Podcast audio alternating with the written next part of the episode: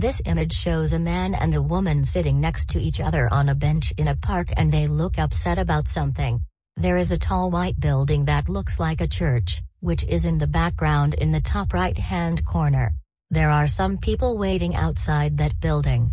In front of that building, there is a narrow path, which leads to another building on the left. That building is under construction.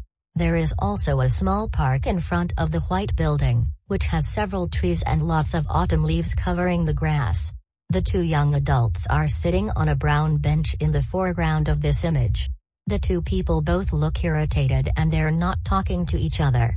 The man is holding his forehead with both hands and staring down at the pavement, while the woman has her head in her right hand and looking in the opposite direction to the man. They might have just broken up with each other because their body language looks extremely tense.